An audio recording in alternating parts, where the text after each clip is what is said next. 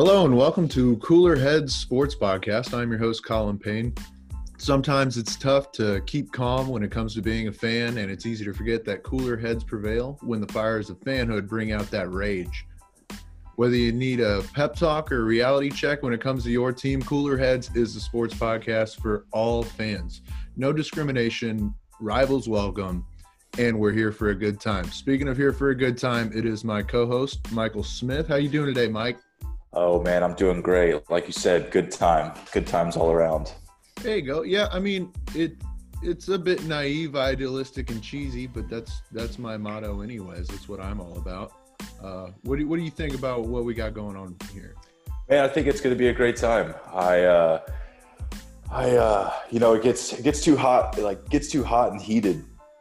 Sometimes being a sports fan, like like you and I are, and as passionate as we are about all our different teams and all our different sports, so it's fun to take a step back and realize, hey, man, you know, at the end of the day, we're all just we're all just guys and girls being fans, talking our shit, and having a good time with it. So everybody can take a step back and enjoy it, you know? Yep. At the end of the day, it's a game and you're still wearing a piece of dirty laundry. You know what I'm saying, man?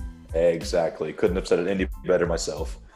All right, so let's start out with the scoreboard. Let's start with the NBA. The Heat eliminated the Bucks four to one. Uh, we got Celtics Raptors coming up game seven this evening. In progress currently game five for Clippers Nuggets. Nuggets lead Clippers lead that series three to one. Uh, and then we got Lakers Rockets game five coming up tomorrow. Today is September 11th, 2020, by the way, and uh, never forget wanted to throw that in there. Um, going on to the NHL, Lightning lead the Islanders 2-0 game three tonight, and the Stars lead the Golden Knights two to one game four tomorrow. Football, NFL kicking off week one this week. We had Chiefs beating the Texans last night, 34 to 20. And then we've got in college football, the ACC and the Big 12 kicking off for the Power Five conferences this week. Let's see here. Uh, headlines. Uh, smaller note Big Ten eyeing October 10th start. That would be great. Um, and one of my favorite things in life usually doesn't happen as often as it is about to, but the sports equinox approaches, Michael. Are you hyped? I could not be any more hyped is it not the best thing ever when you don't know what channel to put it on especially after months of having nothing to put it on sports wise just it's it's almost overwhelming isn't it just a little bit overload, overload. you got to sit there and be like okay i've got this game here and i've got this sport here it's almost like wake up crack a beer and man just rock and roll all day multi-screen action for days and that is my favorite thing in the world is when i have multiple sports to put on a screen hey, my ADD is not happy when the sports equinox happens, but my my uh, my heart's happy. So. Yep. We had one last night, Thursday night. Uh, we got a big one coming up on Sunday, and of course, we'll get some action on Monday as well. Pretty much it just flows with the NFL at that point. All right, now going on to our first segment. Uh, first one we're starting with is Hurt and Hype. Uh, basically, we pick something to highlight that we're hyped on and something to highlight that's hurting this week. Mike, you want to start us off with hype? Sure, man. Hey, as you said, September 11th, going into the weekend, Premier League starting up again on Sunday. It seems as if it just got finished, what, two weeks ago? Um, I think it's something like 43 days. I could be off a day or two on that. But Premier League, nonetheless, starts up again on Sunday, and I could not be more excited for that. Um, you know, first things first off the bat, can Liverpool defend their title? Um, only eight occasions in the last 28 seasons have the champions lifted the trophy again. Obviously, the last to do was Manchester City, my Blues, in 17 18 and 18 19. Uh, Colin, what do you think about that? What do you think about Liverpool? What do you think about the, uh, the Prem starting up? Uh, I'm excited. The Premier League's always fun. I'm still kind of getting into it uh, on my own, but watching Liverpool run the table last year was just not fun, and watching Man City run the tables the past couple of years. I mean, it's it feels like we haven't really come down to the wire uh, yet with the Premier League. So there's a bit of a feeling of uh, anti anticlimactic ending there for me usually, but that's also because I'm a Tottenham fan personally. So you know, always always yeah. hoping to get that fourth spot uh, at best, but hopefully there's a little little bit more in the season for us this year. Yeah, speaking of coming down to the wire, nothing like watching Sergio Aguero in 2012 score a 95th minute goal to snatch the uh, Premier League trophy away from Manchester uh, United. Speaking of Manchester United, Frank Lampard is hoping to become the first person to win a Premier League title, both as a player and a coach. He's brought in a ton of talent. Uh, they got a new look team. I know they finished strong to the end of the season uh, this past season. Is what what's the Prem like? Twenty years old now, right? 28, I believe, as I said my last point. And it seems, you know, you, you, you mentioned changing of the guard. You know, it seems as if Manchester United was the guard for so long. They've had a handful of off years, um, you know, in, in, in recent memory. And it would be, as a Manchester City fan, you know, it wouldn't be fun to watch. But I got to say, you know, watching the old heads come back and make a strong push, it, it would be be cool to see. What you think? Yeah, it's it's it's just one of those things. Like baseball is always more fun when the Yankees are good. Football seems more fun when the Cowboys are good. The Packers are good. Lakers and basketball, that type of deal. So Man U is one of those teams that somewhat elevates the league when they have when when they have the talent on their side. It seems like they've been in a bit of a rebuilding stage lately, but as we've seen with a lot of our big sports franchises, it always comes back around for them. Definitely, definitely. Everyone's going to go through their ups and downs in every sport. Um, so it'll be interesting to see if this is the year they can turn around and really make a push from the jump of the season all the way towards the end. Uh, last thing I got on the Prem this year, or uh, today, is uh, the 16 year absence by Leeds United. They made it through promotion uh, this past season, joined with uh, Fulham and West Bromwich Albion. I probably butchered that name. I apologize. They're pretty close. but, uh, you know, Sheffield United was promoted last year and they got a top 10 finish. So, like I said, Leeds, Fulham, and West Bromwich are really looking to use that promotion to their advantage. Uh, it's always fun to see the underdogs. You know, you think of Leicester City a handful of years ago, just coming back and shocking the entire world. So, I guess first thing would be do you think any of these guys have a chance, or two, you think they're just out there, not out there just having fun? Obviously, they want to do well and they want to win, but it's I, I love the promotion and the relegation uh, model. So it'll be. It's the best. It's the best part about English soccer, in my opinion. To, but especially with these fan bases, and I don't know if you've watched a program on Netflix uh, with Sunderland till I die. Seeing how much it really it it gives it it gives professional sports in England a college football environment, in my opinion. When you have these kind of smaller clubs that can play themselves into the big leagues. Like imagine if you had UCF able to play themselves into the ACC or the SEC. It's hey, there's always that sense of national optimism. champion UCF. Call it what you will, but that's the best part of English soccer, in my opinion, is is the ability to improve your team status, and then at the same time, there ain't no tanking. You cannot tank because one, it doesn't matter, which I wish our sports would kind of go to that model, but two, because you're go- you're going to get knocked down, and that's a million dollar. Sometimes it's a million dollar loss in some of these cases to get relegated. Oh, absolutely. And if you think about it, also a lot of the young talent, you know, a lot of the superstars of today's world in terms of soccer start at these young clubs, right? And these smaller clubs. Obviously, it makes sense, um, unless it's just you know the next Messi. Obviously, they're going to go to you know the camp of a major club, but and generally, or generally speaking, you've got these young superstars that get relegated, and I'm I'm sure some of them are never heard of them, heard of them again because the club just can't recover. The club just stays down. You know, like just piggybacking on it pays to be a winner and it pays to stay at the top of your game. Um, and it's always exciting to see new talent, new teams going up and down. So I totally agree with you on that.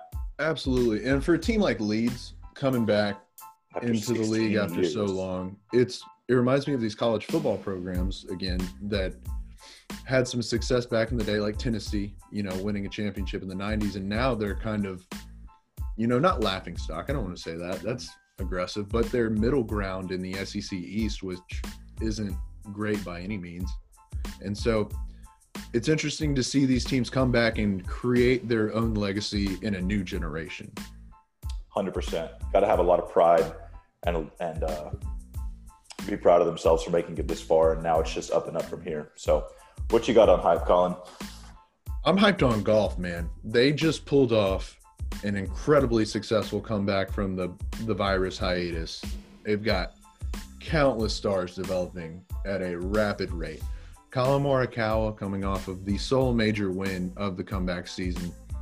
And I mean, you got guys like Victor Wolff, Daniel Berger, or sorry, Matthew Wolff, Viktor Hovland, Daniel Berger, Scotty Scheffler. That was quite the uh, blender of names there. Uh, but just th- those guys set up for a real bright future in the PGA, and then on top of that, you throw in the current stars that are continuing continuing to show out. Uh, DJ winning the Tour Championship, JT, Rahm, Tony Finau, McIlroy. The, the the circus and psycho show that is Bryson DeChambeau. It's just amazing. It's there's there's so much to love about it, and then now we're entering a new season right? Just completely turning around, which golf usually has a quick turnaround, but there's not this much going on early in the season like we've got this year. We're going to have two majors in the first three months of the season with the U.S. Open in, next week in September at Winged Foot. And then you got the Masters coming up in November. Uh, it's going to be different, interesting, and it's going to be golf that matters in the fall, which is going to be fun to see.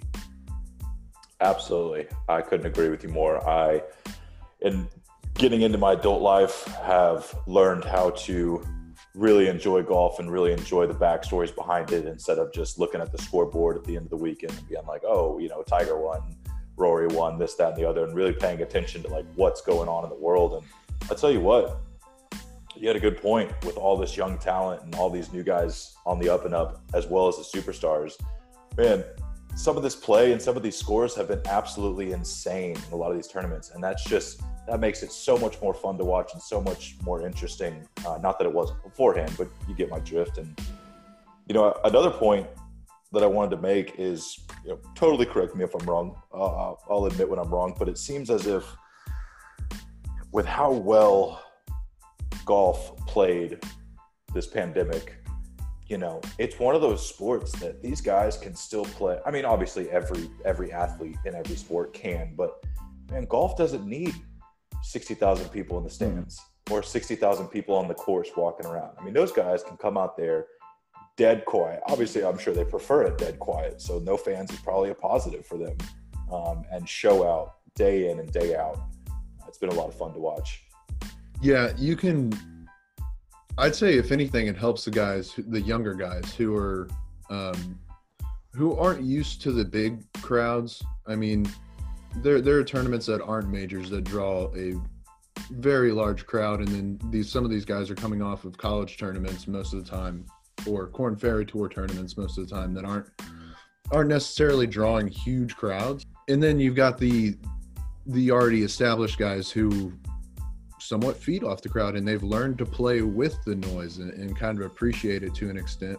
I'm sure, you know, they're, they're all going to say they want more fans because, I mean, really, that's what the sport's supposed to be. You don't, you don't grow up playing football and dreaming about playing in front of an empty stadium. You dream about playing in front of a packed house. Same with golf. You don't grow up planning to walk fairways with no one there. You want fairways lined with people because that means that you're in the hunt, you're in the show. Everything seems that, that seems to be the one talking point we get with every sport is man we miss the fans which i wish they would step away from that because like yeah we get it. The fans miss being there too. But you're like you said golf is one of these sports that is set up to be a little more successful under these current conditions. Definitely. You know it's been fun. It's been funny to listen to. And as you said the circus show that is bryson DeChambeau you've got guys like brooks koepka and uh, I don't know, man. I'm loving it. I'm loving it. I'm I'm super pumped up for the U.S. Open and the Masters. I'll be glued to the TV, um, but not hearing a roar of the crowd on on a random putt where some you know where Tiger has to step away for a few minutes, or you know you've got Rory coming up the fairway and he just made a great chip shot and roar the crowd coming up to the green. It's going to be a little weird, but hey, they know what they're doing. They're professionals, you know. Absolutely. One more note on the Masters. Did you realize that CBS broadcasting that week is going to go from the Masters straight into LSU, Alabama? Holy crap. No, I did not. That is news to me. Money making weekend for CBS. talk about ratings. Oh my goodness. Did you see the absolute insane plan that the ACC basketball coaches came up with calling for a 120 some odd team tournament next year? Like, are you joking me? You're saying March Madness for an entire season? If they're planning on doing that in one bubble, that's a big bubble. But I imagine that they would split it up. I don't know how that works. I Oh, I don't think it would work at all. But just the uh, just the, but I don't even begin.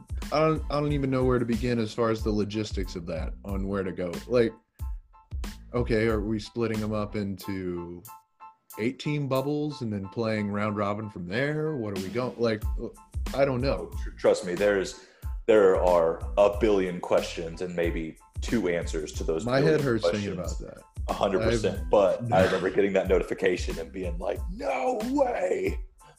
That sounds anyway. that sounds like a pretty. Uh, sounds like a nightmare. But I'm glad I'm not in charge of great putting TV. together. That's what I want to say. Okay. yes, sir. All right, now moving on to hurt. I've been pulling for this team in the East in the NHL, but those New York Islanders are hurt, man. Underdog Sad. six seed. In the first in the first round, they took down the Capitals, who were the three seed. Second round, they had an emotional seven game series with the Flyers. All three of the Islanders' losses in that series came in OT. So anytime you're losing, it's just at the very end, at the very end of it. And then came away with like a blowout four nothing win in, in game seven. And now they're having some trouble. They got smoked by the Lightning in game one had an early lead in game two, lost it at the end of the first period, and then gave up the game winner with 10 seconds left in regulation to go down 2 0. It's, it's been a Cinderella ride for the Islanders, but like most of these runs, it's only two games to be down, but it I mean, be, like, being outscored like 10 to 3 is not fun. Yeah, it just, you know, it's, I think from my perspective, I didn't see game one. I actually saw the score line of game one while I was watching game two, and my jaw hit the floor. But it, you know, it really just seems like a classic case of man, they ran out of gas, or they're running out of gas. Excuse me. Obviously, they can still turn this entire series around. It's only game three. Game, you know, this isn't win or go home. Seems like it is, um, but definitely, definitely hurts to see them to see them hurting. Um, you know, the Islanders have such an insane, passionate fan base. Some of the greatest in my opinion, some of the greatest classic uniforms or jerseys, sweaters, whatever you want to call it, in hockey. Um, it's fun to see them on the ice, and it's been fun to see them this entire playoffs. But man, Lightning seem like a machine right now, and I hope they can pull it off, or I hope they can turn it around and make it a series. Um, I don't see them winning the series, but I, I, I feel you. I'm hurting for them. Sad to see. And it's it's kind of one of the more interesting things to watch coming off of the the play in the play-in playoffs where there they took on it took on a 10 seed. I can't remember who the team was, but with the play-in playoffs, I mean they played the same. They might have even played fewer games than uh, any of the teams who were in the round robin portion of it, the first four seeds. But those are a little bit more pressure-packed games than the the seeding games of the one, two, three, and 4 mm-hmm. So I mean, like you said, just kind of running out of gas. Been at an incredibly emotional run for them, I'd imagine. Fun fact: It was the Florida Panthers. There you go. For well, their best of five play-in. Start with the Florida team, end with the Florida team. It looks like it might be. Who you got hurting? Man, I've said it before, and I'll say it again. I've made it clear. I have never, and I don't mean this negatively, I have never been sold on the Milwaukee Bucks. And they are hurting right now. And I don't want to say told you so because I don't want to be an asshole because we are cooler heads here at the Cooler Head Sports Podcast. But Bucks are hurting. Yet another disappointing exit in the playoffs for Ooh. another year. And you know, I gotta say, Mike, the Bucks are definitely looking to step away from the Heat at this point. Dad jokes for the win. There you go. I love it. Love it. Um, yeah, he was they had to they had to get out of the kitchen, if uh, if I might add heat was too much. No, just in yet another disappointing exit in the playoffs for him. Um, you know, is this too much hype and pressure for Giannis, um, or you know, is this all part of building the process of building a champion, or is something actually wrong here? You know, like what's what's going on? Do they need? You know, you and I have discussed off the air of do they need? You know, what other piece do they need? What other superstar can they attract? Or, as I just said, is something wrong here? Is it something that we don't know, or is you know, what do you think is going on, man? I, I don't I don't think that they're like yeah this series looked really bad and they they were the team that was supposed to do it going into these playoffs but I mean are, are we gonna do the thing with Giannis where where it, it's like he can't pull it off the first two years he was supposed to be able to pull it off so we just start to write him off and say hey where's he going next yeah I see where you're going with that um you and I tend to, to fall on the same side of the fence of like, hey, you know, everybody like take it easy. Like it, this isn't just like an instant fix or an instant type of, oh, they're going to win rings on rings on rings. In today's day and age, man, it just, everyone's got the cancel culture. Everyone's got the win now. Everyone's got the, oh, if he can't do it now, is he ever going to be able to do it? And I mean, he's 25. He's 25. Like the man, the kid is young. I mean, and he's got a solid team around him. Obviously, their coach is top notch I I think they'll make it happen at some point. I just the reason I'm hurting, the reason I have them on my hurt train for this week is I feel for them because you know all of the flack that they're going to catch from now going forward. You know what I mean? And I mean, who knows? Maybe they just ran into that team of destiny. Yeah, I feel you. I mean, as you mentioned, any of the favorites could run into the buzz saw that is just that team that year, aka right now it's the Heat. Uh, you know, everyone's just one team gets on a roll and just steamrolls through people. And I, I was, I will say, I was a little shocked they didn't even, in my humble opinion, the Bucks didn't even make it a series. Um, but hey, you know, a four one. That's not wrong by any means with a four one series. Like if you end it in game five, then that's it didn't really get that far. No, exactly. And obviously the the injury bug with Giannis and his ankle. Obviously, there's a storyline there. Level of that talent to help out Giannis, or do you think they stick with what they got? They got two things going against them, in my opinion. They've got not drawing a whole lot of NBA players to Milwaukee, but it seems right now that Giannis isn't the type of player that people are just going to go anywhere to play with. Like it seems like LeBron kind of has a bit of that to him, or at least he's he's put on that facade at the very least with the teams he's been able to construct around himself. But it just it kind of doesn't seem like Giannis is that. As you said earlier in in in this episode, it's changing of the guard, and we'll see if it works out for him. That's the, my biggest thing though is I don't want the sports media to just just rag on Giannis until he wins a championship. No, because that's just gonna all that does is tear. it's like, uh, yeah, is he elite? Like, he doesn't have a ring. Is he elite? He doesn't have a ring. Gets a like, ring. Okay, when's he gonna get the next one? That's I feel like that's how it plays out with every NBA star. And that's what I meant earlier when I brought up this hurt segment of the Bucks was we live in this culture of like you gotta have a ring, you gotta win it now. If you don't win it now, win. You know, it's just like man, you go out there and win a ring then. You know what I'm saying? Like it's guys, hard to be the last one standing. hundred percent in any sport. And just there's 30 of them and there has to be one at the end of the day.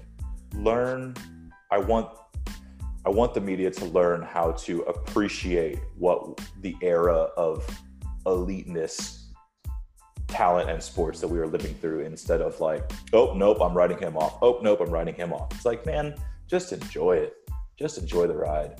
Man, I, am trying to. There's a there there is a good comparison between Giannis and Mike Trout right now. There you go.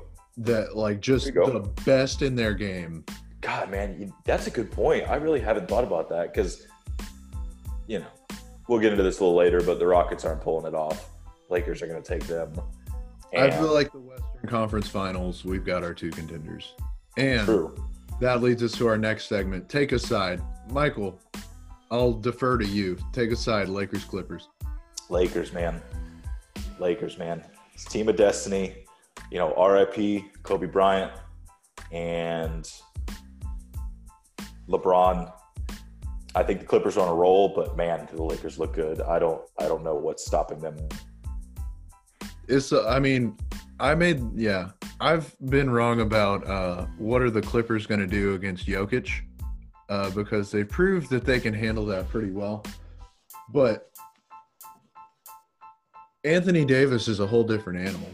Oh yeah. You know who who who are you putting on there if you're the Clippers? But at the same time, you got two of the best on-ball defenders in the league with Paul George and Kawhi Leonard. Kawhi Leonard seems like a guy who could get a bucket in his sleep. You know, he's he picks his spots and he sinks it every time. Absolutely, and I love the and the thing with Kawhi, I would have to say that gives him the edge over LeBron, in my opinion, this year. Not legacy wise, not anything like that. It's just his. He seems to be. I'm putting my foot in my mouth, I guess, but he seems to have more of a killer mentality at this stage in his career versus LeBron. Not seeming complacent, but I mean, if LeBron doesn't get another ring tomorrow, I don't think we're all well, some people might be, but I'm personally not going to be like, "Oh, LeBron, what the hell? Didn't win another one?" Like you can't I I don't know how much the age plays in a factor here too. Who knows? That's fair. You know how dude like in all honesty like how much gas is left in that man's tank. Like come on, man. But man, they are both honestly. I'm an idiot. I shouldn't doubt LeBron. You know, I'll, I'll go ahead and say that first off. LeBron can do absolutely anything. And the moment you doubt him is the moment that he turns his shit on. Everyone in the media knows that by by now. 100%. You give him just an ounce of doubt, and he's like, oh, you're talking you're talking against me yeah okay i'm gonna go off for a triple double and i'm gonna take the you know it's just on cue right but I gotta say, you know, we're, we're taking sides here, and I'm taking taking the Lakers side. But man, it seems like both of these teams are playing into their best basketball right now. And if they both take their series, which I expect them both to do against the Nuggets and against the Rockets, seeing them go up against each other playing their best ball, whew, man, talk about a series. I think the Lakers pull that one out. Um, it's the side I'm taking. It's the side I'm sticking with, Colin. You're wrong and everything. One more one more thing to add. Okay, hypothetical. It's a game of two on two, and you got to bet on one team. The person you're betting on is some aliens who are going to blow up Earth, right? And you got to make the right pick. If you lose, Earth gets blown up. Two on two, who are you taking? Kawhi and Paul George, or LeBron and Anthony Davis? Oh man. That's just some backyard basketball, man. Uh, man, I gotta go. I gotta go LeBron AD because you got LeBron, who's LeBron. You got a big man with AD who can cover down in the post and LeBron, by all means, is is a big man too. They got length there. They've got the length. What you mean six what is he 6'6 250 pounds and 1% body fat yeah he's big I, I, would you take would you take paul george and Kawhi Leonard? i mean you can't there's not really a wrong answer here and then, really. but the, the thing you think about is i don't know who's matching up who on that that's one of the questions i would have yeah because for the sake paul of the George, argument for the sake of the argument you got shit that works out bad either way. I feel like. I feel like Anthony Davis is a catalyst there. Yeah, that's what I'm saying. If he's on, that he his defense will be on point, and then he can obviously shoot mid range or get some layups over, you know, Kawhi and Paul George. I don't know. Uh, two on two for with Earth on the line. Yikes! Quite a coin toss, isn't it? Quite a coin toss. Quite a coin toss. All right. So you want to move on to uh, a little bit of a little bit of fan counseling? Let's do it. Let's do it. I need some in my life. All right. Well, you, you want to start with? Uh, you uh, good news, bad news first kind of guy. Which what you want to go positive or pessimistic? Oh man, you know we've been talking a lot of bads. Let's go. Let's go positive. You know, bank counseling is all about. Hey, we're here for you. We're going to talk you through it. We're going to figure it out together. So let's go positive first. Michael, those Houston sports fans are feeling pretty down lately, aren't they? They got, I mean, they're the Astros are just God, and you know the season that they've been getting murdered by fans on social media, and they just want everybody to shut up, and they're really just struggling right now, dipping below 500. Rockets on the brink of elimination. Looks like that franchise could be blown up any second. And then you got the Texans going out, had to fight to uh, get close to breaking the spread. Granted, against the Super Bowl champions, but then it doesn't help when D Hop is on Twitter giving you the smoke. Talk me off the ledge, Michael. I'm not feeling good as a Houston sports fan. You know, this is a hard one, bud. This is a hard one to do uh, with my with my loyalties and my love. But um, hey, let's go. We'll go one by one, man. Astros. Hey, it's just one of those years. You know, what's going on in the world with a little bit of injury bug, with the you know getting rid of. Everyone keeps getting hurt, Michael. I know, I know, Colin. I'm aware. I'm trying to be positive here, bud. No, I. It's going to be okay. You know, the franchise isn't imploding. We're not getting rid of everybody. We've had three absolutely insanely positive years in a row. And then with what's going on now, hey, everyone's going to have a little bit of an off year. Not everyone, excuse me. That's that's not the truth, but every every team that's just killing it, killing it, killing it. Inevitably, I mean, look at the Warriors. They're going to come back next year and be just fine, probably in the finals again. This is just their off year. They had some stuff happen. Same thing with the Astros. Astros are going to be okay. You can hop, you can take a step off the ledge from there, and we'll be back in World Series contention next year. As for the Rockets, whew, man, I might be right there with you, but I'm going to try to do this, bud. Um, first year with Russell Westbrook, uh, we got to give that a, we got to give that experience a, or that um, we have to give that experiment. That's the word I'm looking for. A little more time before we're ready to just write it off. Um, it seems, you know, obviously live by the three, die by the three. Harden hasn't seemed to have had his just absolute like abysmal, disappointing performance like he has in the last couple playoffs. Um, going up against the juggernaut that is the Lakers, it is what it is. I, I think they're just kind of a team of destiny this year uh, with what's going on in their franchise. The Rockets, though, it'll be an interesting offseason. Uh, you know, I, I, like Mike D'Antoni. I think everyone should like Mike D'Antoni. He's created one of the most prolific offenses the NBA has ever seen. Um, I hope. But we just keep going small. We can't match the big guys. Anthony Davis, Jokic. We're just I, outmatched I, at every corner. I know, I know, and we've made it work this far, but clearly, um, it's not.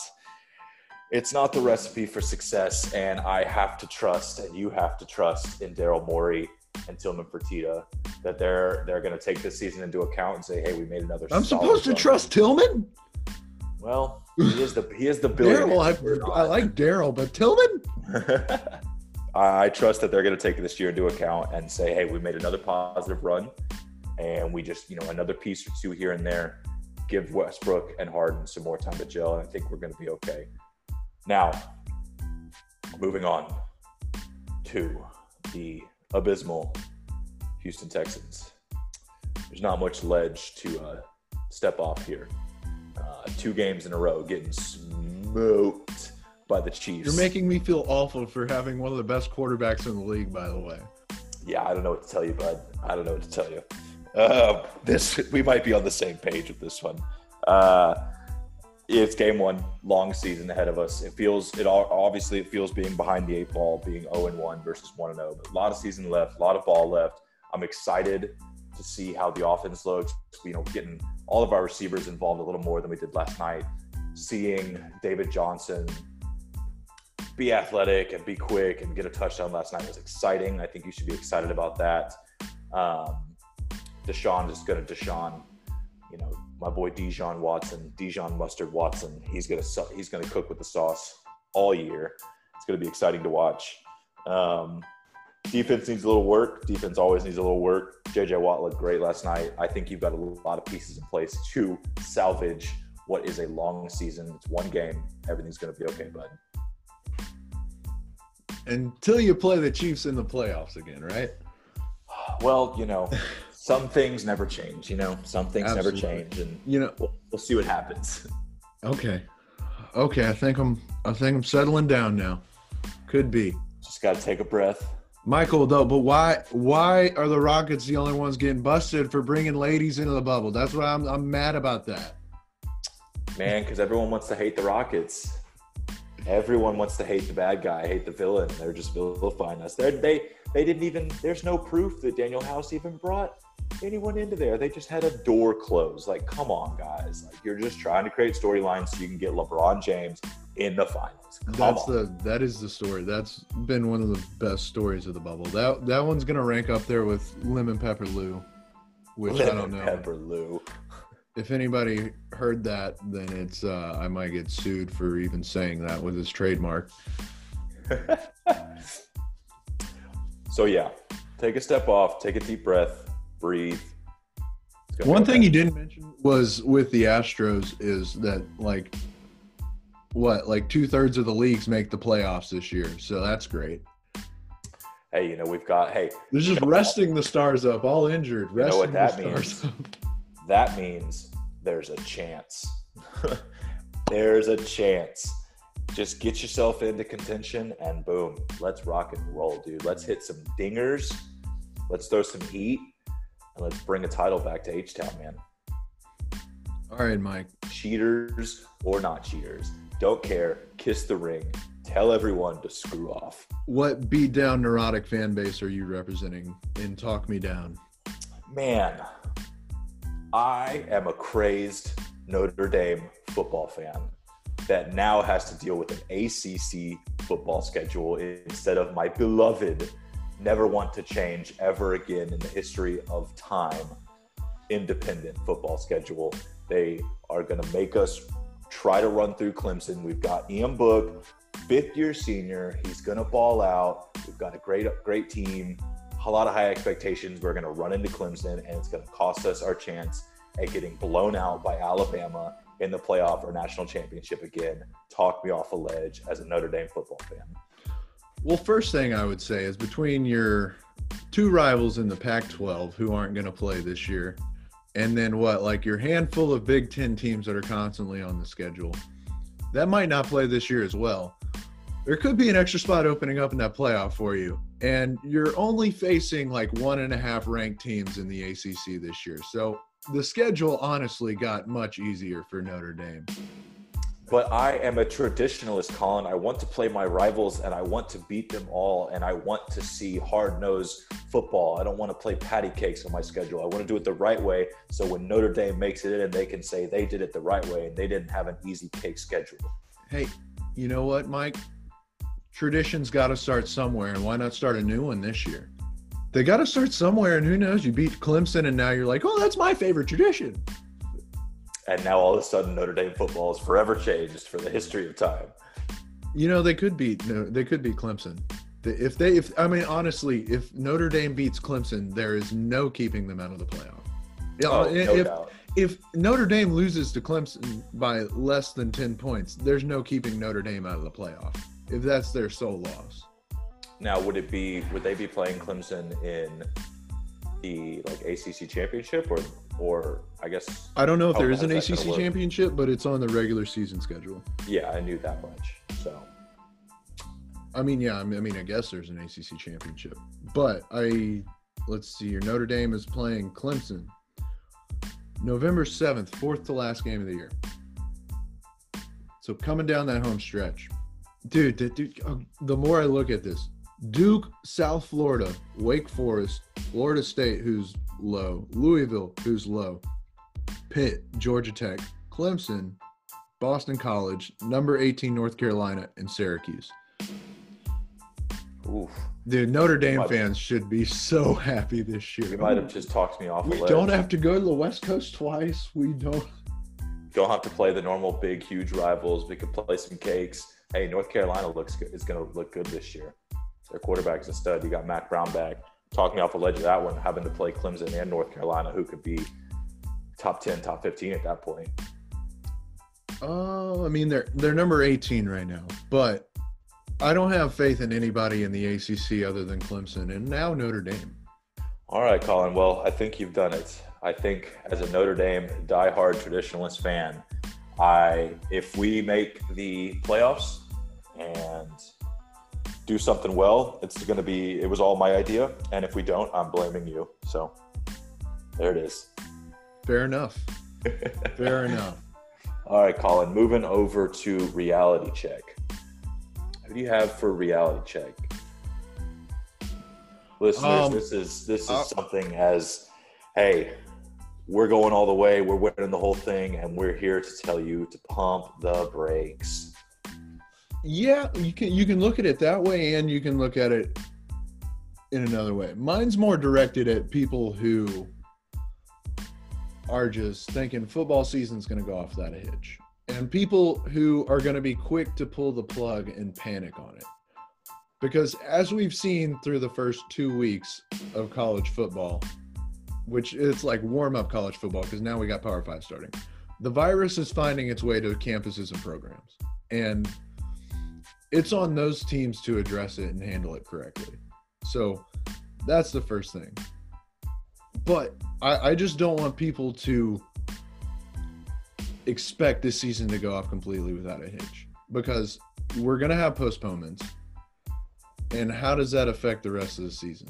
Like, if if we want the season to happen, we've got to manage expectations and expand the conditions that we're giving the season. Like if we get to November, or and, and we've had like a few postponements per conference, right? And we've just got we've got to make up some games in the stretch. Do you think that Power Five conferences would coordinate together to kind of push back conference championship week and just say, hey, for the sake of the season, let's be flexible and work together. TV contracts be damned, we'll move them back.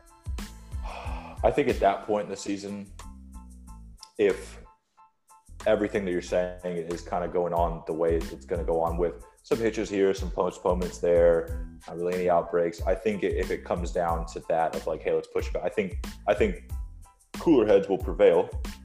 Shout out, um, and they'll come up with something that's a good plan that works for everybody. I think if they have just an absolute tumultuous season and things are going poor and things are going wrong, they might say, let's just get it over with, you know, as fast as we can and try to make it happen. Um, I mean, there's there there's obviously a threshold.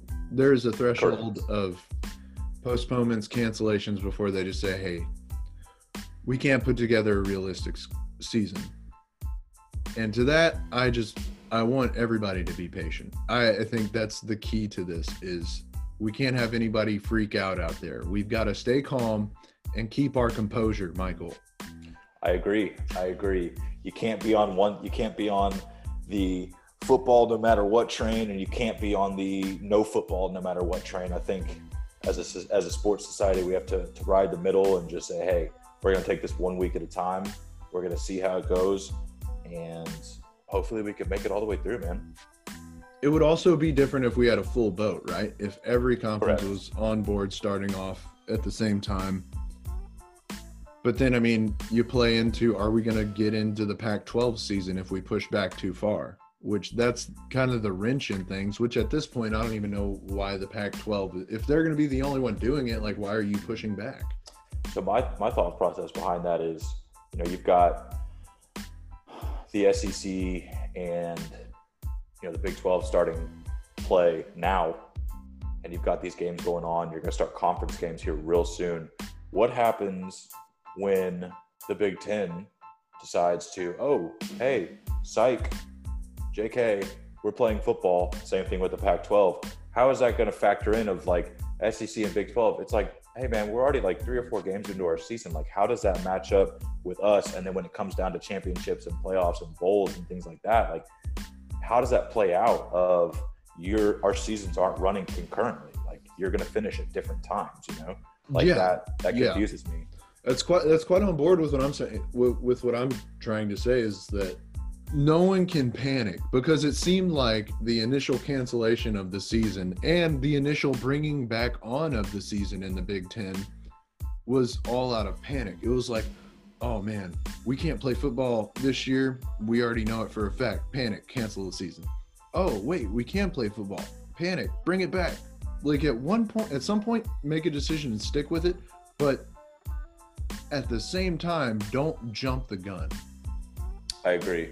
I agree. Um, and then there's the whole argument. It doesn't. It seems like it's uh, it's faded a little bit, which I'm personally happy about. But the whole spring football thing, I'm not a fan of that because then okay, you're going to play spring football, and then you're immediately going to go into fall football. Like we're talking about safety of the players and safety of the programs. That just does not match up with spring immediately into a fall football schedule. Um, And then adding to that, that's really that's really hurting the players from a draft standpoint too. Any guys who really have a have a potential in the NFL, like you're making them choose between potentially their senior season, which could add to their draft stock, with the risk of getting hurt, or you could say, hey, play with your current draft stock, which you could probably elevate in a senior season, and then that's that's a million dollar decision. absolutely. And it's hard for a 18, 19, 20, 21, 22 year old kid to make that decision, especially with everyone in their ears.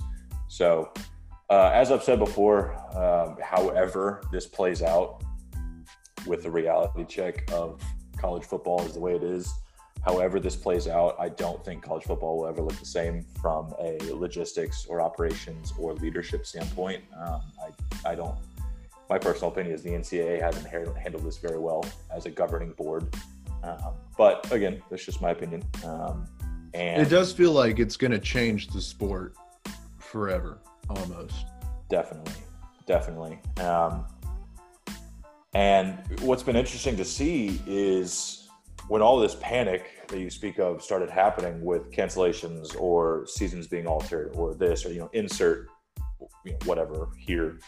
Um, it was interesting to see how a lot of these schools and conferences were able to just. I was al- almost like imagine, you know, coaches and and athletic departments being back in college and pulling an all-nighter for a test and coming out with these schedules just like off the bat and it was like that's pretty impressive how you were able to to do that and really come together and put your heads together and do it uh, well it's obviously yet to be seen how it's going to work out but you know first slate of college football like s- first solid slate of like a weekend of college football this weekend um, man i'm hoping it goes on without a hitch i don't expect it to i think give it a couple weeks and I mean, it's just- will happen I don't want the only thing that college football cannot have is its own Rudy Gobert moment. They can't have somebody running out of running out of someone's locker room saying, "Hey, we just had like three tests come back positive for the pregame test. Like we have to get everyone off this field immediately." Like I, that's one thing that college football cannot have. Especially if you're you know when that happens obviously we were unaware of the severity of what's of, of what's going on but imagine that happening and you have 25% capacity in the stands. Like it, it- how do you manage this? You know what i mean? Oh yeah. I mean when I when I put together this the idea for this part of the segment, it was before I watched a video of some guy at Ole Miss saying like, "Oh yeah, we got 20 people in the house, like half of us have COVID, but it's cool." Like they had a cop, they had a cop pull up to their house and were just like, "Like y'all want football to happen, right? Y'all got to behave. Y'all know that, right?" like if you want this you have to do your part and i understand that you don't want to do your part but you have to do your part Last thing I'll say on that is is I would rather be cautious and wrong than than brave and wrong. That's all I'm gonna say. well do That's you all I'm gonna say. Do you think college football would cover something up in order to, go on at any point in the season, whether it be this weekend or championship weekend, like whatever? You get down to championship weekend, I could maybe see it. But I think where that danger really lies is with pro football, where the, the salaries are actually there. And I don't know. I, I think if you're going to see that happen, it's going to be in the program, the pro game, though, because the money thing, I think there's just too many terrible optics to risk that happening in college football as far as like, oh, you don't even pay these kids and you're covering up some COVID tests. Like. I think I think there's a situation in college where it's possible, like you said, championship week, get into the playoff. Like I could see a coach trying to pull something like that. I could see like any program trying to pull that, but as far as regular season goes, I think if you're going to see it, it's going to be in the NFL. Fair enough. Don't want that to happen because I mean, one, it's just bad for the sport, bad for sports in general. and two, it opens up this whole discussion of of are we making sports too big in our society when we're putting people on the field with COVID? I, I think I don't want to get into that conversation. We could table that for another another episode. Um, cool. Well, moving on to my reality check. A little more specific rather than the entire sport of football. Um, I like where you went with that, Colin. That was a good discussion. Um, I'm going to be a little bit more team specific and talk about the Slam Diego Padres. Which is what this is intended to be a lot more team specific. I just I went with football as a whole because I just that's what I wanted to talk about. Well, hey, but I mean, in general, it's supposed topic. to be team specific. It's a prevalent topic in, in, today's society, and with it all starting, it was a good it was a good uh, it was a good segment to talk about. I mean, I think it need, you know I think it needs to be discussed and it needs to be ideas need to be tossed around. Um, but yes, the Slam Diego Padres are my reality check. They are this year's hot, hot, hot, hot baseball team, and it seems like they go yard on everybody. And while it is so fun to watch, make baseball fun again. Uh, I got to, I got to, I got to pump the brakes a little bit and say, hey, there's no. We've all, we've all seen this. We've all seen the hot teams in the first half. I know it's just a 60 game season, but everyone cools down. Everyone, all all the other teams figure out how to pitch to these guys. I'm sure it's going to happen. I want it to continue as a sports fan. I want to continue seeing them go bonkers on people. Um, I like the players they got. Um, I like the uh, the personalities they got. But I just I don't think I don't think it continues. It's hard to argue with that lineup and that pitching staff, though. I mean, Tatis has been his own story, but then you've got Profar in there. You've got um, Machado. Didn't they just get Mitch Moreland? They got Machado. They got, got Tommy Pham, and then on the you got Paddack already, and you're adding in Clevinger. Like that's a great team to do. And then on top of that, you throw in what we were talking about earlier with the Astros is that even though they're second in their division right now in a three and a half game deficit to the Dodgers, I mean, three teams in that division could make the playoffs this year. Very true. I'm gonna I'm gonna interrupt you for a quick second. Little side tangent. Um, just want it to be known that I'm a big Chris Paddack fan. Big Chris Paddack fan. Love the guy. I like the um, stirrups. Um, I like the stirrups. Guy. Absolutely. Uh, fun fact: um, Our mutual friend John, he uh, went to. He didn't go to high school with him, but he went to a high school that played him regularly, and like one of his friends from back home is like good friends with Chris Paddack. And back when he made his come up and his debut and stuff, John's buddy texted him and was like, Hey, do you remember this guy? And John was like, No, but I recognize the name. And he was like, All right, cool. He just got called up to the bigs. Watch him. And we all remember that Chris Paddack had an insane MLB debut. And uh, from that moment on, man, been a big Chris Paddack guy. Uh, so just a little side note, a little tangent, but uh, man, it's exciting to see the young talent come into play and then also having you know slight six degrees of separation connection to a big league player. So i always find that kind of cool. Yeah i didn't realize he was from the area actually. That's interesting though. Let me double check in one second. Oh goodness. But yeah so i don't i just i don't know if the padres can can keep it up what do you think sorry about that that interruption was brought to you by dogs um but Mike, you were talking about Chris Paddack and the Padres. Yeah, absolutely. I, I was going off on my little tangent uh, about our, our mutual friend that kind of has sort of a connection. He's actually from uh, Austin, Texas. Uh, oh. He's went to Cedar Park High School. He originally committed to play uh, college baseball at our alma mater, A&M. Um, and then he got drafted and went to the Marlins, got traded to the Padres. Anyway, wrapping that up, long story short, big, big uh, Chris Paddack guy. So awesome. This, yeah, they're uh, he's he's a fun guy to watch. He's been struggling a little bit lately, but in general, there. I mean, there. It's hard to argue with that roster, and then it's always great to get a second ace. As you know, anyone who's a Houston fan knows that. Anyone who, I mean, anyone who's a Dodgers fan knows that. That pitching staff is insane. So I mean, getting getting Clevinger in there. Think what you want of him. I mean, I'm not the biggest Clevinger fan, but the guy definitely has a shit ton of talent. Um, I, their offense is incredibly compelling. Absolutely.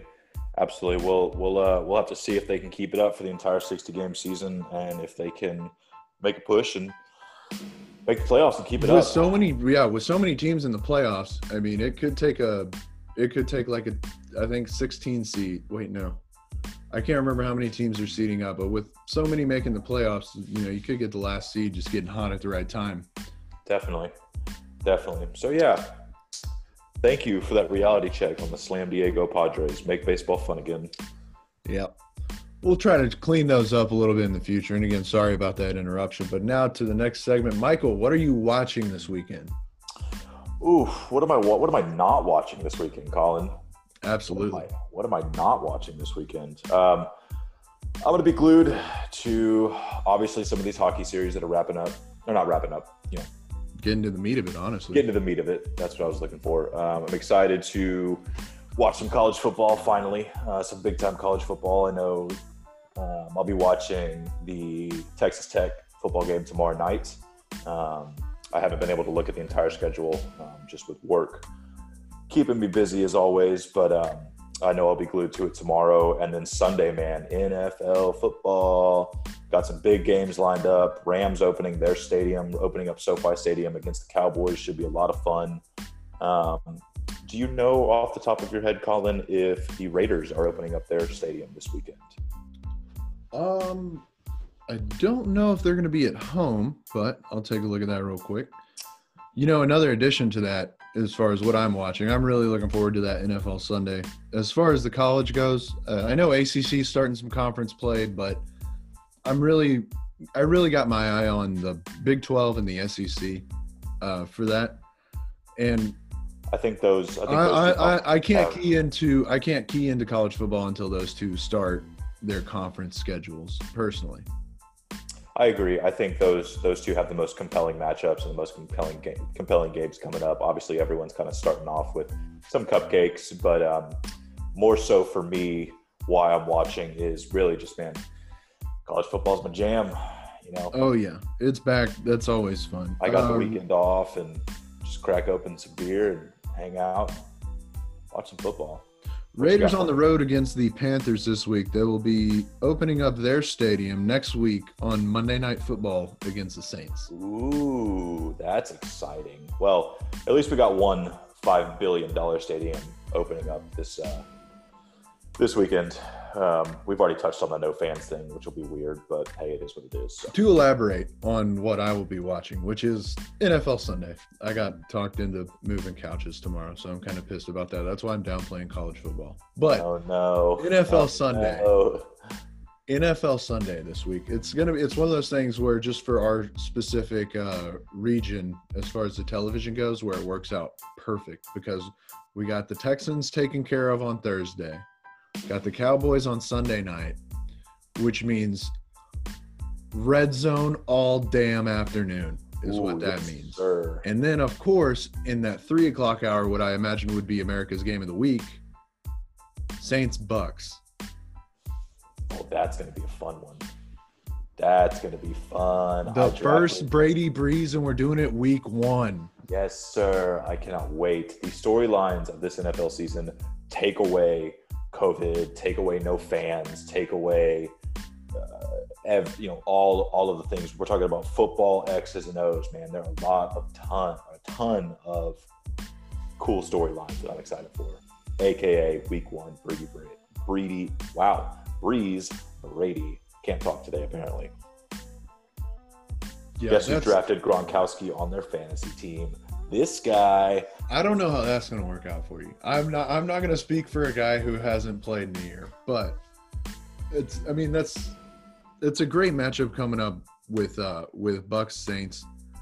I mean, Seahawks Falcons. There's a decent one. Packers Vikings. That's always fun.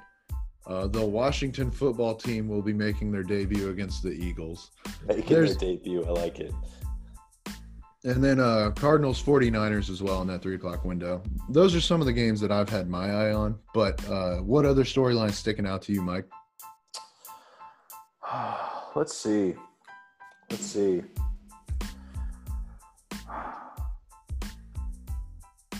You know, I'm excited to see a lot of the superstars playing on different teams. We got Todd Gurley playing for the Falcons. Um, got the entire. We've got Leonard Fournette now playing for the Bucks. We've got Shady McCoy playing for the Bucks. Um, yeah, that's the that, other thing for the Texans fans to be happy about. You're in the same division with the Jaguars, so. I don't want to talk about the Texans. I just don't want to do it right now. It's too fresh. What you got your eye on? Uh, man, I storyline wise, Dak in the contract year, I think, is a thing. I mean, as a Cowboys guy myself, I didn't know that it, it was really cool to see a a football player come out against the whole uh, macho bravado that's expected of you know just a calm, cool collectness for for that position in football, and to see a guy come out and talk about you know real things that have happened in his life over the past year, I, I'm it's just incredible and. Uh, to I mean, yeah, incredible is a strong word. It's it's brave. It's honorable. It's it's it's funny. We're talking about your feelings is the brave thing to do in that position. You know, that's mm-hmm. that's kind of where we were at then. But honestly, seeing him try to play for a contract is going to be my storyline. I've been a big Dak guy ever since they drafted him. I enjoyed watching him a little bit in college. He, he has all the makings of a quarterback. It just hasn't worked out on the field for him most days. Other than the amazing 13 and 3 rookie season that he had. Amazing. I want that back so bad. That's the that's the type of football I want to see out of the Cowboys. Hey, you know, like you said earlier in this episode, you know, not not being a Cowboys guy myself, but hey, we're you know, we're not gonna talk crazy biases here, but it is always fun when, you know, the Cowboys are good at football or the 49ers are good at football. You know, just those classic bruiser teams that have, are legendary in the game, having them be back on top. Um, I do, I do got to commend you bringing up Dak. I think that's awesome. Um, not to get too deep, I, I think it's, you know, he, the platform that he has, and obviously, we support all of the platforms that are being used in pro sports in today's world um, for the greater good of society. But I think anxiety and depression are a lot of stuff that a lot of us young people and older people deal with on an everyday basis. Um, and it's cool to see him come out and be like, hey, you know, this happened. What happened to my brother happened, and I dealt with it, and I was in a dark spot, and I'm this big macho America's team quarterback, and hey, I'm a little messed up, and I needed some help. And I think that's, I think that sends an amazing message uh, to the people that look up to him I think it sends an amazing message to the people that are struggling with the same things he's struggling with. Um, I don't know if you saw Skip Bayless is under some heat. We don't. We don't need to talk about that. We, that's that's. I don't even want to give it justice, you, man.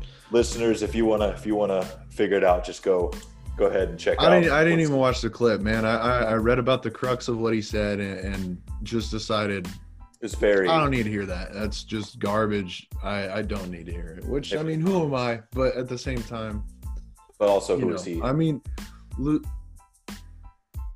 by all means, a respected sports journalist. You know, I mean, I'll give. I, I mean, you definitely got to credit that, but to read the read the room is is my take on that. To, yeah, I mean, lo- losing a brother's a hard thing, man, and to lose a brother to suicide of all things has got to be tough, especially after the stuff he's already dealt with in his family. Um, to just to kind of make to turn his brother's suicide into a football issue was or a leadership issue. It's that like, did not, yeah, that didn't sit well with me. I think I think if anything, making yourself more human as the quarterback of the Dallas Cowboys is the greater move as a leader. 100%. And again, not we can we can move on. This could be the last thing we said, but he also decided to give a half-ass apology on the show after that. So got a little bit of bad taste in my mouth for Skip Bayless, but hey, that's okay. I'll move on. I've had a bad taste in my mouth from Skip since the Woody Hayes days, man. Not never been a fan. We've all got our favorite sports journalists and our non-favorite sports journalists. Absolutely. Okay, moving on. What you got next for me, Colin? Finish it up with the closing question, Michael. if sports in a world where sports are the only thing that mattered, so like flashback like nine months ago, loyalties aside, what city are you moving to if sports are the only thing that matters? so let me clarify this. Let me clarify this, Colin. So we're we're taking away You've got sport. a job, you've got all the money to pay for whatever apartment in that family, city. kids, Everything dogs. that's all- anything you can think of in that regard. The only reason you're moving is for sports reasons. and What everything else, are you going? every everything else is like lined up to be like, yes, we'll move wherever. yeah, you got that job, you got that apartment, you got blah blah blah. You're hooked up. You know, I really don't want to say this. I really don't because it, it hurts me. It pains me to say this. But my gut goes to like, you know, Boston, the Northeast, like something like that, to where it's just the most passionate fan bases you can possibly imagine. All of them are relatively good all at the same time. It's just a history of winning. It's a history of championships and parades. You've seen you've seen the memes and the pictures of the kid you know, going to his first parade and he brings the same poster on his like 12th parade with all the different tra- championship trophies on it. And that's where that's my where my initial gut goes. Um, there might be a better answer for me the more I think about it, the more we discuss this, but that's where I'm going to go as of right now. What about you, bud? I agree. Boston's a great call. Uh, can't can't beat a place like Fenway, and then of course the history with the Celtics and the Bruins, and then you know Foxborough is a thirty minute drive. So I, I mean, I get you know thirty minute drive. If thirty minute drive counts everything out, then you've got like two different spots in Dallas you can go to. You know, because that's about Arlington to downtown Dallas. It's But- true.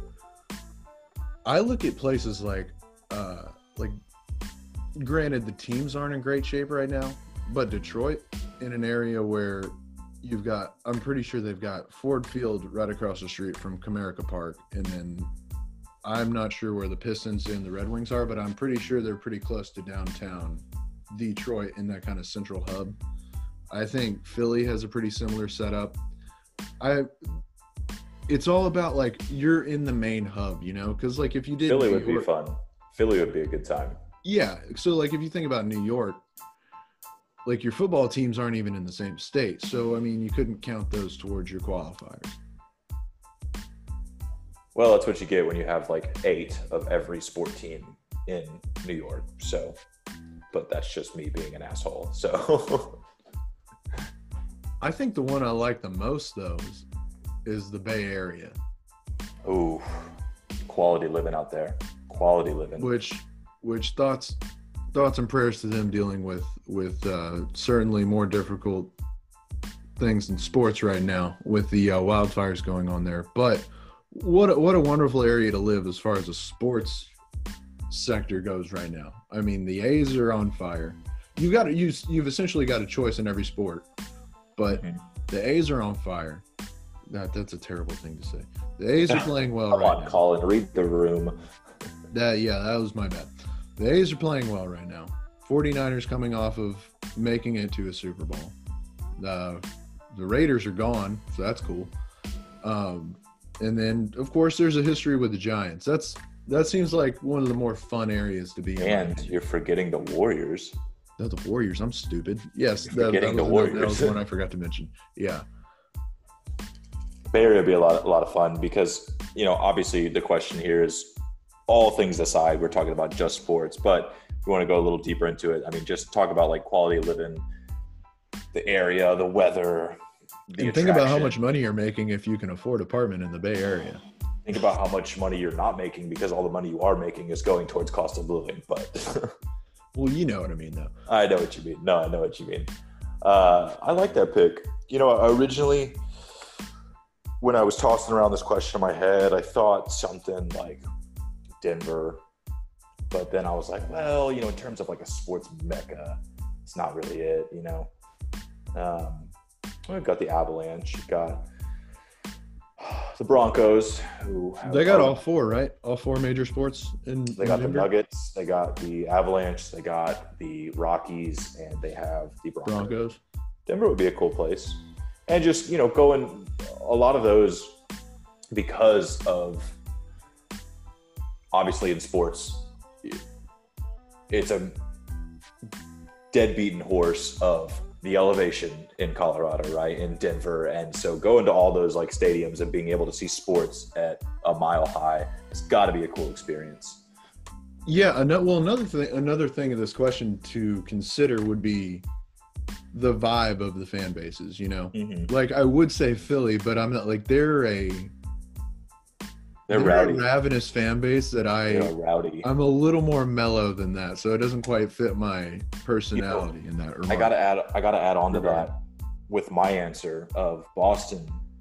You and I are both pretty mellow, even-keeled people, and Boston, man, talk about like passionate, and talk about rowdy, and talk about. I love the face. passion. I, I honestly, I love the passion, but it's just, it's not. I'm definitely not an, am, you know? I'm not an in-your-face type of fan and shut you down and shit on your family type of fan, like like they can they can be.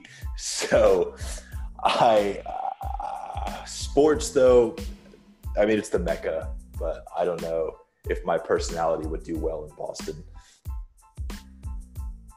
What else you got? You got anywhere else? Dallas. D- Dallas and Houston, all things considered, are very good choices. Houston, everything's pretty close. and Dallas, it's just kind of a split of a suburb.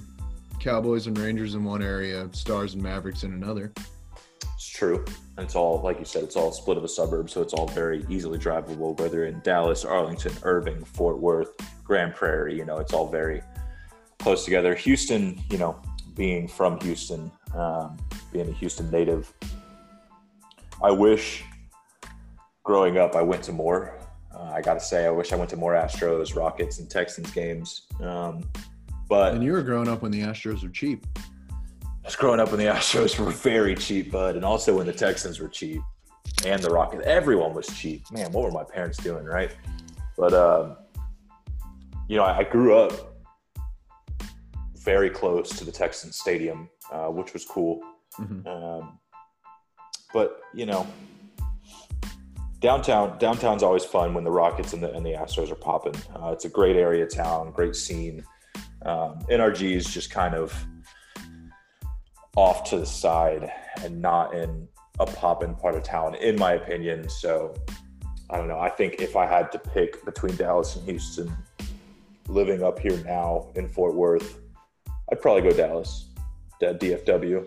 I'm excited to be able to experience all the sports once uh, everything calms down. It's a fun one. I get. I mean,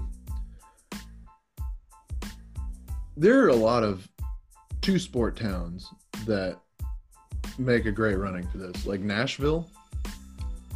Nashville's a place I would like Dude, to go. Never the, so the so Bridgestone Arena where the Preds play is right smack in the middle of the giant like bar district. I believe it's Broadway and then just across i don't know what river it is but just across the river is uh is nissan stadium where the titans play. And there like there are bars lined on the other side of the riverbank that just over that just like overlook this giant by all means for a sports stadium beautiful stadium. That's awesome. Yeah nashville is definitely a place on the towards the top of my list to go visit not only for sports related things but just as a city in general Hope we um, get back there for sports related things, man. Definitely. Got a question for you to add on to this question. Gonna add another layer to it. We've only touched on now a lot more biases come into this layer that I'm about to add. And but do, do we've only touched on pro. Does does college have something to do with this question? Do you think it has any any relevancy in the question? I'd, I'd keep college out of the question just because you get you work in too many like small towns like and also like do well college station's close enough to houston like do we count that? So i, I don't know. That's fair. Bring, bringing in college adds a, a little more difficult. But i guess i mean if the college is in the middle of the city by all means mention it yeah. Fair enough. Fair enough. Just curious just wanted to throw that out there. It obviously would be fun as sports fans to go and experience whatever city you pick you know, with college having nothing to do with it, it'd be cool to go experience what is around there and go experience their fan bases and stuff. So, like, I, I wish I wish we had like home stadiums and crowds for this sports equinox situation we got coming up because it's always been my like ideal situation to like hit a daytime NFL game and then catch the baseball game at night or something like that. Like that's always been like, oh man, that's Bucket list type for- thing. That's great weekend setup right there. Absolutely. Well, cool. I, I mean, I'd like to come to that question uh, another time when we're both a little more prepared for it. But I, uh, that whole, the idea of loyalties aside and just kind of having fun being a fan of a team is what this, It's all about. the idea of this show is all about. You know, it's all about the fun behind, uh, behind being a, a sports fan. Uh, but on that, we'll wrap it up. Mike, uh, tell people where you can be followed. Yeah, so guys, you can find me on Twitter and Instagram. I made it simple for all of you. Um, my handle is at M I K E underscore N underscore I K E five five. That is Mike and Ike five five. Yes, I do love Mike and Ike's. Colin, where can you be found? I'm on Twitter at C Payne P A Y N E 012 and then on Instagram at C dot Payne P A Y N E 012. Um, you can also follow us at Cooler Heads Pod on both Twitter and Instagram. And uh, tell us what you liked, what you didn't like. You know, keep a cool head about it. Just kidding. Be ruthless. I don't care. You're not going to be listened to if you're ruthless. Please roast us. I'm begging you to roast us. Yeah, but uh, you know, like, subscribe, and uh, follow us on Twitter and Instagram. And uh, thank you for tuning in. Uh, we'll see you again next time. Peace, guys.